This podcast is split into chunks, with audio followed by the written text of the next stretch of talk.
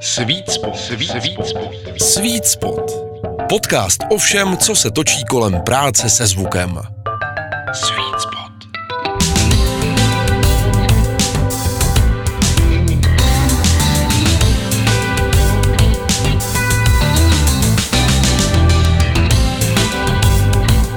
Sweet Spot. Sweet Spot. To nejlepší místo pro poslech podcastu Disk Multimédia.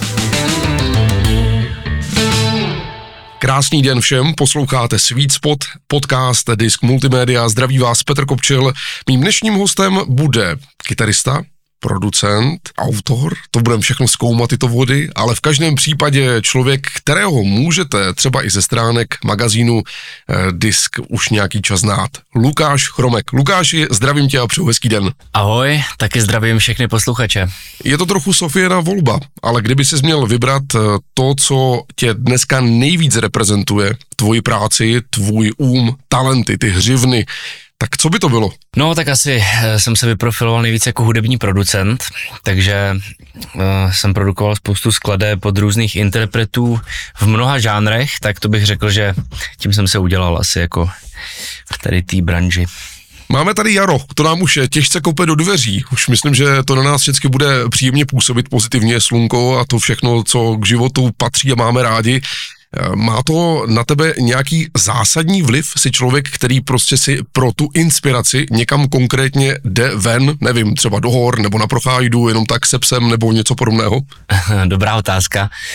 No, mm, jako ty roční období na mě asi nemají zas takový vliv pracovně, ale určitě přicházím na to, že je fajn opouštět často studio. A máš to něco jako, řekněme, takovou duševní hygienu, nebo jak bychom to mohli popsat? Já si myslím, že se to týká každého, kdo pracuje u počítače, že by prostě měl uh, přerušit jednou za pár hodin tu práci a vyběhnout někam na vzduch, trošku se hýbat a uh, ten návrat potom je dost uh, radostný, protože najednou získá odstup a ten my všichni potřebujeme. Když se dostanu k tvému studiu, tak trošku oklikou, protože ono to vlastně k této otázce patří. Tvé studio, jak to často bývá, je, řekněme, pod úrovní země, na úrovni země nebo nad úrovní země. jako uh, ve vesmíru se nenachází, bohužel, tak myslím, myslím v rámci jako trávníku, tak. ale je, je nad úrovní země, no. je, je ve třetím patře, takže já koukám krásně tady na koruny stromů z okna a musím říct, že je to mnohem lepší setup, než eh, když jsem byl třeba dřív v podzemí. Jo, ta otázka právě se na to váže, jestli vlastně v tu chvíli je pro tebe zásadní ten kontakt s tou zelení a s tou přírodou, protože co si budeme povídat, ono je to fajn eh, sice dlouho mm, s něčím točit a kroutit, než dostaneme ten náš zvuk, ale pak je potřeba taky kalibrovat uši a oči, že jo? Přesně tak a mm, obecně je to prostě namáhavá práce pro mozek, takže je dobrý občas vydechnout, no. Jo, jo, tak to všechno dneska musíme probrat, to jsou zajímavá témata. Ale myslím si, že jedním z těch eh, tvých nejoblíbenějších k povídání by byly kytary. Pletu se? Eh, Kytary určitě pro mě velkou část života znamenaly zdroje radosti, takže o tom bych se mohl rád bavit, no. Ta značka, kterou ty nejvíc preferuješ, byla, a nevím, jestli ještě pořád je Fender. Eh, Fender to je prostě number one a vždycky bude pro mě. Uh, protože za prvý to bylo už od dětství taková láska, taková ta neopodstatněná láska k těm kytarám a k hráčům, kteří na ně hráli, jako David Gilmour třeba z kapely Pink Floyd. A potom vlastně, i když jsem zkoušel různé další kytary v pozdější době, tak i zvukově jsem se vždycky k tomu Fenderu vrátil. Cítíš tam nějaký naprosto zásadní rozdíl, tak abys to těm začínajícím kytaristům mohl přiblížit, a proč by právě měli pošilhávat po této značce vzhledem k těm ostatním na trhu, a že jich teda je, i těch legendárních. No takhle, eh, zásadní rozdíl. Nebo je to pouze emoce právě vůči těm jménům těch velikánů? Nechtěl bych tady tvrdit, že se na jiný kytary hrát nedá, jo, ale u těch, u těch kytar, který já mám rád, tak uh, mě hrozně baví, když mají určitou syrovost v sobě. Něco, něco takového špinavého, že si člověk musí ten zvuk zasloužit a musí se jako hodně snažit, aby ho dosáhnul. Ale potom se ta kytara mm, skvěle odmění. A já mám pocit, že v dnešní době hodně věcí spěje k úplný dokonalosti a odráží se to i v těch kytarách, že prostě všechny ty nástroje skvěle laděj, jo, perfektně, prostě funguje ta elektronika, má to spoustu různých možností, jak se dají rozepnout snímače, ale to právě jsou věci, které mi z toho potom dělají víc jako takovou doktorskou práci z toho hraní, ale to já, to já nechci. Já chci, aby to bylo spíš kopání krumpáčem a to mi dává Fender. To je krásný popis, výborně. Kopání krumpáčem, ty, to si musím zapamatovat, Lukáši. Oceňují, dejme tomu, tu tvoji vizi, tady já použiju slovo takové špinavosti právě eh, toho nástroje, eh, i lidé, se kterými spolupracuješ, jestli třeba víš se někdy stalo, že ti už někdo řekl, člověče, ale eh, ty máš ten zvuk takový, no já nevím, jak bych ti to řekl. A myslel právě tím, že se mu třeba právě nezdá kvůli té, hm, řekněme, nečistotě. No ne, tak on ten zvuk sám o sobě je docela hm, krásně čistý, jo, u těch Fendrů, ale spíš ten způsob, jakým se na tu kytaru hraje, tak je dost špinavý. Že já třeba, ten Fender třeba dovoluje, že do něj můžu víc jako třískat, že do něj můžu hrát mm, s větší intenzitou a furt ještě ta kytara, když to dělám, mění svůj zvuk, jako by ten zvuk se otvírá a expanduje. Za to u nějakých jiných kytar mám zkušenost, že od určitého levelu, když do toho člověk e, víc jako jde a hraje agresivněji, tak ten zvuk už se vůbec nemění že ta kytara má nějaký prostě mrtvý bod, od kterého už ten zvuk uh, se nějak nemoduluje. Mm-hmm. Takže já mám rád, když ta škála té dynamiky a to, jak dovolí mi ta kytara na ní hrát prasácky, tak uh, když, když je to hodně jako otevřený. Už jsem se ptal spousty hostů, kteří v podcastu Sweet Spot byli právě jako hlavně kytaristé, tak jaký mají vztah eh, k něčemu, co nechci hodnotit a nechávám to na každém kytaristovi právě, ale který třeba i komponuje muziku ve studiu, takže samozřejmě musí používat nějaký digitální svět a pluginy. Jestli si už i ty objevil nějaký skutečně zajímavý, nesknuli dost dobrý kytarový plugin a myslím tím právě nějaký jako opravdu sampler, který za tebe hraje jako fakt dobře a i s ohledem na to, že bys to řekl upřímně jako kytarista s dobrýma kytarama. Ne, tak eh, tohle jsem určitě nikdy ani nehledal, protože eh, na kytaru umím ze všech nástrojů nejvíc, takže jsem rád, když aspoň tohle si tam můžu nahrát. A uh, Každopádně občas se stane, že třeba použiju nějaký sample kytary, takže na internetu lze najít určitě spoustu zajímavých loopů, kde ta kytara může být nahrána nějak specificky a já bych se to třeba, by se mi to nepodařilo udělat úplně tak stejně, takže třeba můžu sáhnout po tom lupu, ale to je úplně ojedinělé. Spíš si vždycky kytary nahrávám a nepoužívám žádný takový sampler nebo jako plugin jako ve smyslu VST kytary. Ale samozřejmě občas používám uh, virtuální kytarové aparáty. Tady bychom to mohli trošinku rozvést, jestli máš nějaké opravdu oblíbené, buď to značky nebo přímo modely. Takže co se týče plugin, tak občas používám Neural, který mají spoustu kytarových mm, aparátů a vůbec i různý signature řady podle kytaristů. Já konkrétně používám často Cory Wong model, což je signature od kytaristy z kapely Wolfpack, což je jedna z mých oblíbených funkových kapel současných. A tak e, potom ještě teda často používám teďka normálně klasický aparát vedený přes Two Notes Torpedo Capture X, což je taková krabička, která vám udělá virtuální reprobox. A tohle to se mi teďka osvědčilo, no, že ten zvuk je opravdu je autentický, je lampový, má v sobě oproti těm pluginům e, takový věrohodnější středový frekvence, má tu masu, prostě má hmotu, má tělo a to mě na tom baví a zároveň díky tomu mm, Capture X boxu nemusím vlastně používat hlasitý zvučení reproboxu. Je to věc, kterou si necháváš, řekněme, pouze pro třeba zkušebnu, studio, nebo něco z toho sebou bereš i na stage, na živé hraní? Uh, takže tady ten setup, ten používám teďka ve studiu s tím uh, Captrix, on to je reaktivní loadbox, jo, takže je to loadbox, virtuální kabinet. Ale dá se to použít i naživo nicméně já to nepoužívám. Já používám normální reprobox nazvučeným mikrofonem. Momentálně. Ale vím o jiných kytaristech, který už to vozej, třeba například Tomáš Javůrek z Miraj a je s tím hodně spokojený. To znamená, je tam určitá inspirace, že by se to jednou mohlo ukázat na stage i s tebou? Um, no, je to možný, protože ten zvuk je velmi věrohodný, dokonce si tam můžu vybrat víc těch reproboxů a na, na pódiu to nedělá žádný bordel, takže samozřejmě ve chvíli, když my hrajeme třeba s Evou Farnou na Iníry, tak vlastně není už důvod zvučit aparát mikrofonem, jo. Ale zatím to tak stále dělám, mám z toho radost, když uh, můžu dělat hluk. Jasně, a jsou tam ty krumpáče. jsou tam ty krumpáče a všichni je slyšejí okolo.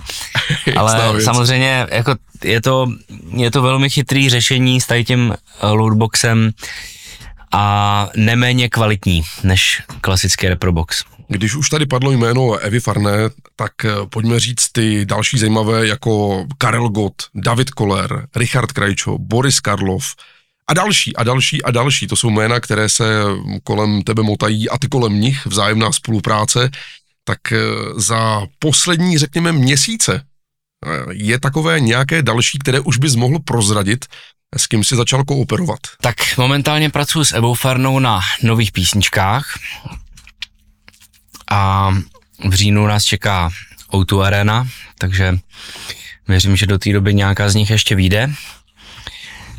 A mimo to teďka pracuji na dvou filmech, takže se lehce přesouvám z klasické produkce hudebních interpretů k komponování filmové hudby a to mi teďka zabírá většinu mého času. Hezky pěkně, ale ještě než teda načneme téma teda muziky k filmu, u té Evy se zastavím, protože Eva jako dvojnásobná maminka jak to s tebou vlastně momentálně má v rámci tvoření té muziky?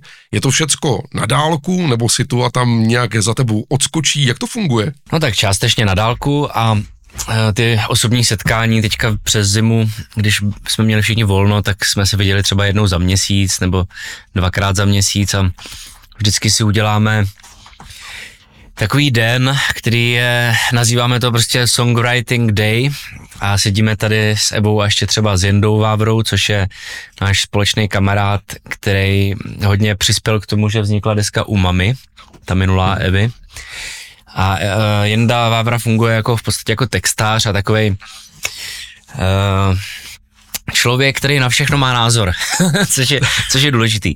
Že si tím urychlujeme čas, mm, protože znáte to v té kreativní práci, často člověk přemítá, jako jestli je dobře nebo špatně a může třeba o tom začít pochybovat o té své práci, takže vždycky je dobrý, že je v tom týmu někdo, kdo kdo prostě ostatním vždycky řekne, jo, to je dobrý, neblázni, to pojďme dál.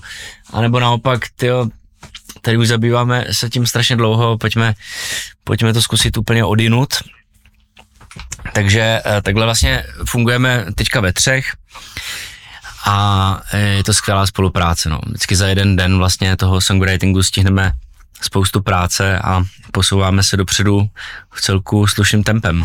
Když se budeme bavit o muzice k filmu, tak eh, můžeme tady prozrazovat něco konkrétnějšího? No, um, v Čechách pracuji na jednom filmu s člověkem, který většinou uh, s člověkem, který, když prozradíte něco o jeho filmu, tak eh, vás potom musí zabít. Takže... to bychom nechtěli, to bychom nechtěli, ne, my chceme Lukáše živého. asi, asi, bych, asi bych nic neprozrazoval, protože tohle to bude opravdu unikátní projekt, který ještě, eh, troufám si říct, možná ani na celém světě nic takového nevzniklo ve filmu. Bude to něco, kde se bude prolínat uh, film s realitou a nechte se překvapit. Pokud všechno vyjde, tak by to mělo být eh, v srpnu.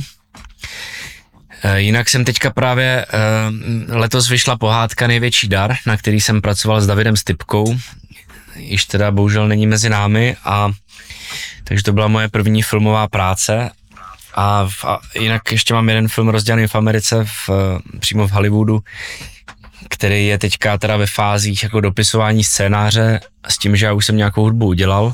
Ten režisér vlastně by si přál, aby měl ode mě hudbu ještě, než se začne točit film, což je zvláštní proces. Aby je to inspirovalo vlastně v tom třeba, jak rychle mají natočit ty záběry, nebo tak celkově ta dynamika toho filmu může být hodně inspirovaná právě tou hudbou. Uh, a to je film s lidmi, kteří dělali třeba na seriálu Mandalorian, který je v produkci uh, Walt Disney. Je to jako Star Wars motivy. Takže s lidma, co dělali na takových docela velkých věcech světových, takže teďka vlastně vytváříme spolu nový science fiction film. To je velice pěkné, gratuluju. Už, už teď dopředu, jako motivačně. Děkuju moc a ještě teda teďka, když jsem si vzpomněl takhle na toho Davida Stipku, tak vlastně bych chtěl říct, že momentálně eh, moje poslední produkce, co jsem teďka právě dodělal, včera v noci jsem ji odeslal, tak eh, vyjde vlastně písnička Davida Stipky, kterou on sám už nestačil nahrát, ale my jsme se o to postarali v kolektivu jeho přátel, takže jsme dodělali jednu jeho písničku a moc se na to těším. No. Teďka to vyjde s videoklipem, hraje tam Terezie Kovalová na violončelo, eh, Pavel Sotoňák z jeho kapely Davidovi Benjis výborný klavírista a zpívá vlastně napůl s Davidem. To, co David stihnul naspívat, tak tam je od něj a to, co už nestihnul, tak uh, naspíval můj kamarád Šimon Bílina, který je výborný, mladý, talentovaný herec a zpěvák. A má shodou okolností dost podobný hlas jako David, takže tam reprezentuje jakýsi mladší já Davida Stipky. Právě pokud se nepletu, tak eh, kytaru Davida Stipky máš a hraješ na ní taky. No, e, není to tak úplně pravda, bohužel. E, já jsem ji měl půjčenou dlouho Aha. od Martina Ledviny, dalšího producenta českého, ale e, už jsem ji bohužel musel vrátit, no. Snažil jsem si ji odkoupit, ale nepovedařilo se, bohužel. Aha, takže byla to taková, řekněme, kratší epizoda na koncerty. Byla to taková uh, milenka na pár měsíců. Kež by se ti to někdy podařilo, myslím, že máš eh, nejenom k Davidovi ten emocionální vztah, ale poté už i k té kytaře. Protože ty se do kytar dokážeš zamilovat. Uh, určitě, samozřejmě, kytary jsou jako lidi. A ty jo, tak to skoro zavání titulkem tohoto podcastu. Není to úplně, jak jsi říkal, typické, že vznikne muzika ještě před filmem, který takhle inspiruje. Já to teďka použiju opačně na tebe co v poslední době nainspirovalo, nakoplo tebe, aby si mohl začít pracovat na něčem, ale pozor, třeba tvém. Je tam něco takového, co bychom mohli považovat za autorské, je v hledáčku tvém a v tvých myšlenkách a šuplíků třeba něco, co by mohlo reprezentovat přímo tebe? No, uh, já jsem moc jako nerad, uh, nejsem úplně člověk, který by se rád promoval sám sebe, a proto jsem našel docela dobrý úkryt takhle u tvoření hudby do těch filmů a produkování hudby jiných interpretů, kterou ale skládám samozřejmě, takže já jsem častokrát autorem, ale svoji vlastní teďka nějakou hudbu, pod kterou bych se podepisoval jako Lukáš Chromek, tak určitě teďka neplánuju. Nicméně mám tam nějaký další projekty rozjetý právě s tím hercem Šimonem Bilinou, který už jsem zmiňoval, tak mm, se rýsuje nějaký naše duo, který by se dalo považovat teda za moji autorskou hudbu. Vím taky, že máš aktivity spojené třeba s tím, že přijdou lidi se podívat, pokochat a poinspirovat, poinspirovat právě tím, kde můžeš předat svoje know-how jako právě autor, producent a jeden titulek takového, nevím, jestli to můžu nazvat workshopu, mě celkem zaujal a bylo to něco na téma třech akordů v rámci producentství. Tak jestli bys nám k tomu ještě mohl něco říct. No tak to byl eh, titulek, myslím, jestli si dobře vzpomínám, tak je od třech akordů ke třem pluginům na masteru. Tak, tak, přesně. Ta myšlenka zatím je asi taková, že uh, prostě v jednoduchosti je krása. A to jak v té eh, jednoduchosti harmonický, tak i, i v té technologické, že když třeba masteruju, tak, nebo míchám, tak to vám potvrdí i ty největší světoví uh, mixéři, že méně je více, no, že prostě stačí s dobrým rozmyslem použít dvě pluginy a je to kolikrát lepší výsledek, než uh, když použijete celý svůj arzenál. Mm-hmm. Takže, takže vlastně, jo no, je to, je to prostě důležitý si vyzkoušet v životě všechno možný v té práci a potom nakonec skončit zas na zpátek úplně na začátku a ale s tím, že víte, jak co použít. Takže je to takový částečně minimalismus. Určitě no, je to minimalismus, ale jako, který je funkční velmi. Mhm. A co se týče třech akordů, tak to je samozřejmě nadsázka. Já těch akordů jako občas používám i víc než tři. A hlavně teda, když máte tři akordy a jsou dobře rozepsaný do, do aranže, do, do nástrojů, a vytváříte na těch akordech ještě nějaký další tenze, tak eh, to je vlastně, zní to jednoduše, ale může to být fakt krásná barevná hudba. Takže takové to um, heslo lépe hrát tři akordy pro 10 tisíc lidí, než 10 tisíc akordů to přeháním pro tři lidi v jazzu. Tady by to mohlo trochu platit. No určitě, ale takhle já, já miluji i jazz a miluji víc akordů, jo, ale prostě občas se stane, že jsou tam jaksi už navíc v té populární hudbě. A radši než přidávat další akordy, tak mám, mám radši spíš přidávat nějaký ty, uh, ty vrstvy nad těma třema akordama. Jo, to znamená nějaký další layery, nějaký prostě nějaký intervaly, který z třeba D duru udělají D13 a je, vytvářím jako nový nový barvy no, nad, těch, nad těma akordama. Mhm. Tak eh, to je pro mě zábavnější, než se snažit vytvořit přehnaně složitou harmonii. Sweet spot. V tvém studiu Black Splash eh, máš taky spoustu hardwareových synťáků, nebo teda aspoň podle podle um, původního plánu to tak vypadalo, že by tam ještě stále měly být. Kde máš uh, ta- tu hranici, že už nekoupím další plugin, další nástroj nebo další efekt? No já se přiznám, že eh, moc nekupuju vlastně ty pluginy, jo. Já, Mhm. mně stačí, když si udělám jednou třeba za tři roky nějaký větší nákup a nejsem určitě člověk, co by furt něco vyhledával a potřeboval by mít ty nej, nejaktuálnější věci. Já radši, když eh, se naučím dobře pracovat s tím, co mám a s tím si pak vystačím na pár let. A co se týká nějakých těch VST instrumentů, tak uh, hodně jsem si zamiloval uh, sérum, Mhm. což je syntetizátor dost promakaný. A to zase jsem měl takový to období, že jednou za čas si řeknu, no tak už je potřeba to trošku zase refreshovat, ty své pluginy. Tak si popřečtu pár článků a samozřejmě chci to nejlepší, takže jdu po tom nejlepším a to v té době bylo sérum a za ty třeba tři roky, co ho používám, tak jsem se naučil tam vyrábět svý presety a dostat přesně ten zvuk, co chci.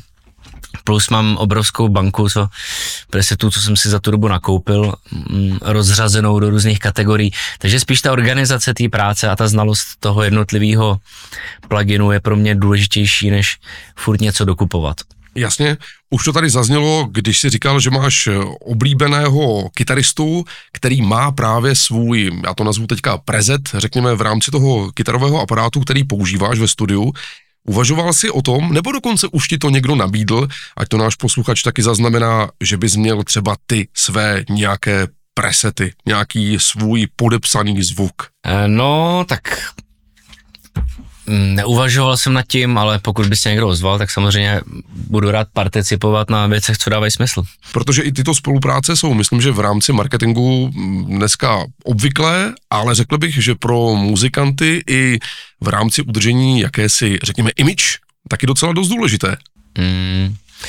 Já nad tím takhle ani nepřemýšlím. Když se mi někdo ozve, tak samozřejmě mm, rád se budu podílet, ale popravdě mě baví dělat tu hudbu a nad tím marketingem, jakož bych obepisoval nějaký firmy, tak to, to jako vlastně nedělám, no. Já rád, rád tvořím. Kdyby si tu nabídku dostal, tak asi by si ji neodmítl. Jo, neodmítnul bych ji určitě. Když by se našel někdo, kdo by řekl, tak zrovna tady s Lukášem Chromkem bych chtěl spolupracovat, je letošní rok ještě otevřený takové kooperaci, nebo tak, jak si jmenoval, tam mě čeká O2 Arena, tady deska s Evou Farnou, tady dělám film a tak dál, tak máš eh, tak nabito, že tam prostě není prostor pro nic nového. Uh, prostor je vždycky. Když, eh, když se shodnu na nějaký umělecký vizi a přijde mi to přijde mi to zajímavý ten projekt, když ucítím nějaký to zašimrání někde v zádech, že to bych chtěl dělat, tak samozřejmě čas se dá uspůsobit. A je naopak někdo konkrétní, po kom by si ty takzvaně rád sáhl, že by, že by si mu tu spolupráci rád nabídl a rád by si s ním něco natočil, ať už je od nás nebo ze zahraničí? Těžko říct, no, tak možná teďka v té oblasti filmu začínám mít uh, nový sny, který jsem nikdy předtím neměl, takže asi by se to týkalo nějakých filmových, uh, filmových projektů. Směrem do, na daleký západ, samozřejmě nejradši. o, dobře. Uh, prostě já miluji český film, uh, ale samozřejmě, když člověk dělá pro celosvětový trh, tak je to jako, je to skvělý pocit, no, a podle mě by každý potom, každý uh, muzikant, co to myslí vážně, tak by prostě se neměl vzdávat těchto těch snů. A dokonce žánrově měl bys tam nějaký jako typ, na čem bys chtěl spolupracovat v rámci zahraničního filmu, nebo je ti to jakoby jedno? Já to mám v životě tak, že jsem hodně jako nad žánrama, že mě baví právě přeskakovat z jednoho do druhého. V tom mám trošku za vzor Rika Rubina, slavného producenta, který jeden rok udělal, že třeba Slipknot a Johnnyho Cache. Nebo teďka teda nevím, jestli to bylo v jeden rok, ale pracoval třeba na takhle rozdílných projektech. Takže tak no, nemám žádný žánrový preference. Lukáš Chromek, hostem dnešního Sweet Spotu. Já moc děkuju za povídání, že jsme mohli nakouknout do tvojí studiové práce, do práce na stage, že jsi nám prozradil i ty všechny novinky. A tak teď už nezbývá, aby si vždycky měl ten svůj sweet spot, ten nejlepší bod pro poslech a aby tvoje uši dobře sloužily, tvoje srdce mlátilo v tom správném rytmu i s těma krumpáčema. No a ať se ti obrovsky daří. No já vám moc děkuju. A vám ať se taky daří a hlavně Milujte hudbu, je krásná. To, to je můj zkaz pro posluchače. Sweet Spot. Tento podcast pro vaše ucho vyrobil Firestarter. Sweet Spot.